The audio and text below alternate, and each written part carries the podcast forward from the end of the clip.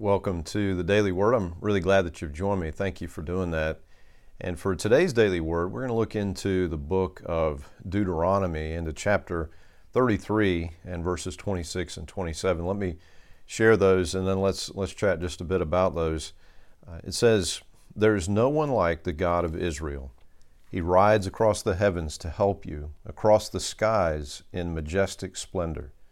The eternal God is your refuge and his everlasting arms are under you. He drives out the enemy before you. He cries out, Destroy them. And I, I want to draw your attention to this phenomenon, which is, I think, a, a, a great blessing.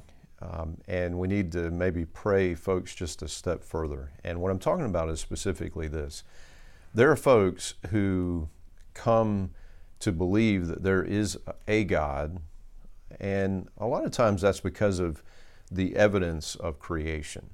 The heavens declare the glory of God. This is true. You look at the ordering of creation, you look at all of, of the parameters that have to be absolutely fine tuned in order to support life, and you see that it is, it is just not uh, possible eh, in, in the truest sense when you add up the odds of all of these things coming together in just the right way. It's just simply not possible that it was an accident. And so you have folks who, who will say, you know, I, I believe that there is a God, but generally they, they function as, uh, believe as what we could call deists. And that is somebody that believes in God, but they believe that God has essentially created the world, set it in motion, and then stepped way back, maybe God is watching, maybe not. But there, there was a great designer, a great builder, and he did his thing, and now we're on our own. And the Bible speaks again and again our own experience, and, and we don't have the time to dig into this very far, but I think we could even argue that, that creation itself speaks against that, uh, that sort of God even just the witness of our own bodies and our longing for God, our longing for intimacy and relationship, uh, speaks to the fact that God is not remote. But let's look specifically at this biblical witness here because the evidence is clear. First of all, that God is not unmoved, that God, He, he in fact loves us. Real interesting thing here in Deuteronomy 33 26 what's translated in the New Living Translation as Israel is actually the Hebrew word Jeshurun. And it, it, in fact, it may say this in your Bible in the footnotes.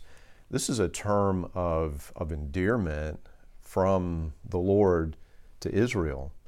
This, this would be like, you know, like uh, calling your wife honey or dear, that sort of thing this is a term of, of endearment, and it just shows the very personal relationship. And we may think here about how God calls us his child, instructs us to call him Father, Abba, how God calls us his friend.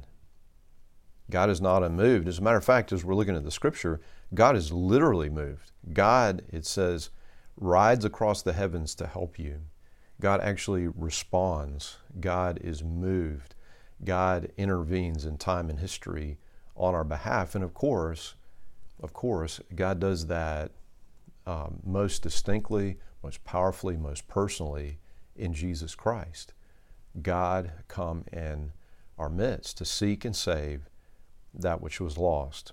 Not only that, He comes to help us, but we, we shouldn't just think that we're left alone when we're not in trouble. When we're in trouble, God will come to intervene, but otherwise we're alone. No, no. He comes to help us, but also He surrounds us, He upholds us, He strengthens us. He is our eternal refuge. And let's take it even a step further. We see in the scripture here that He actually fights for us.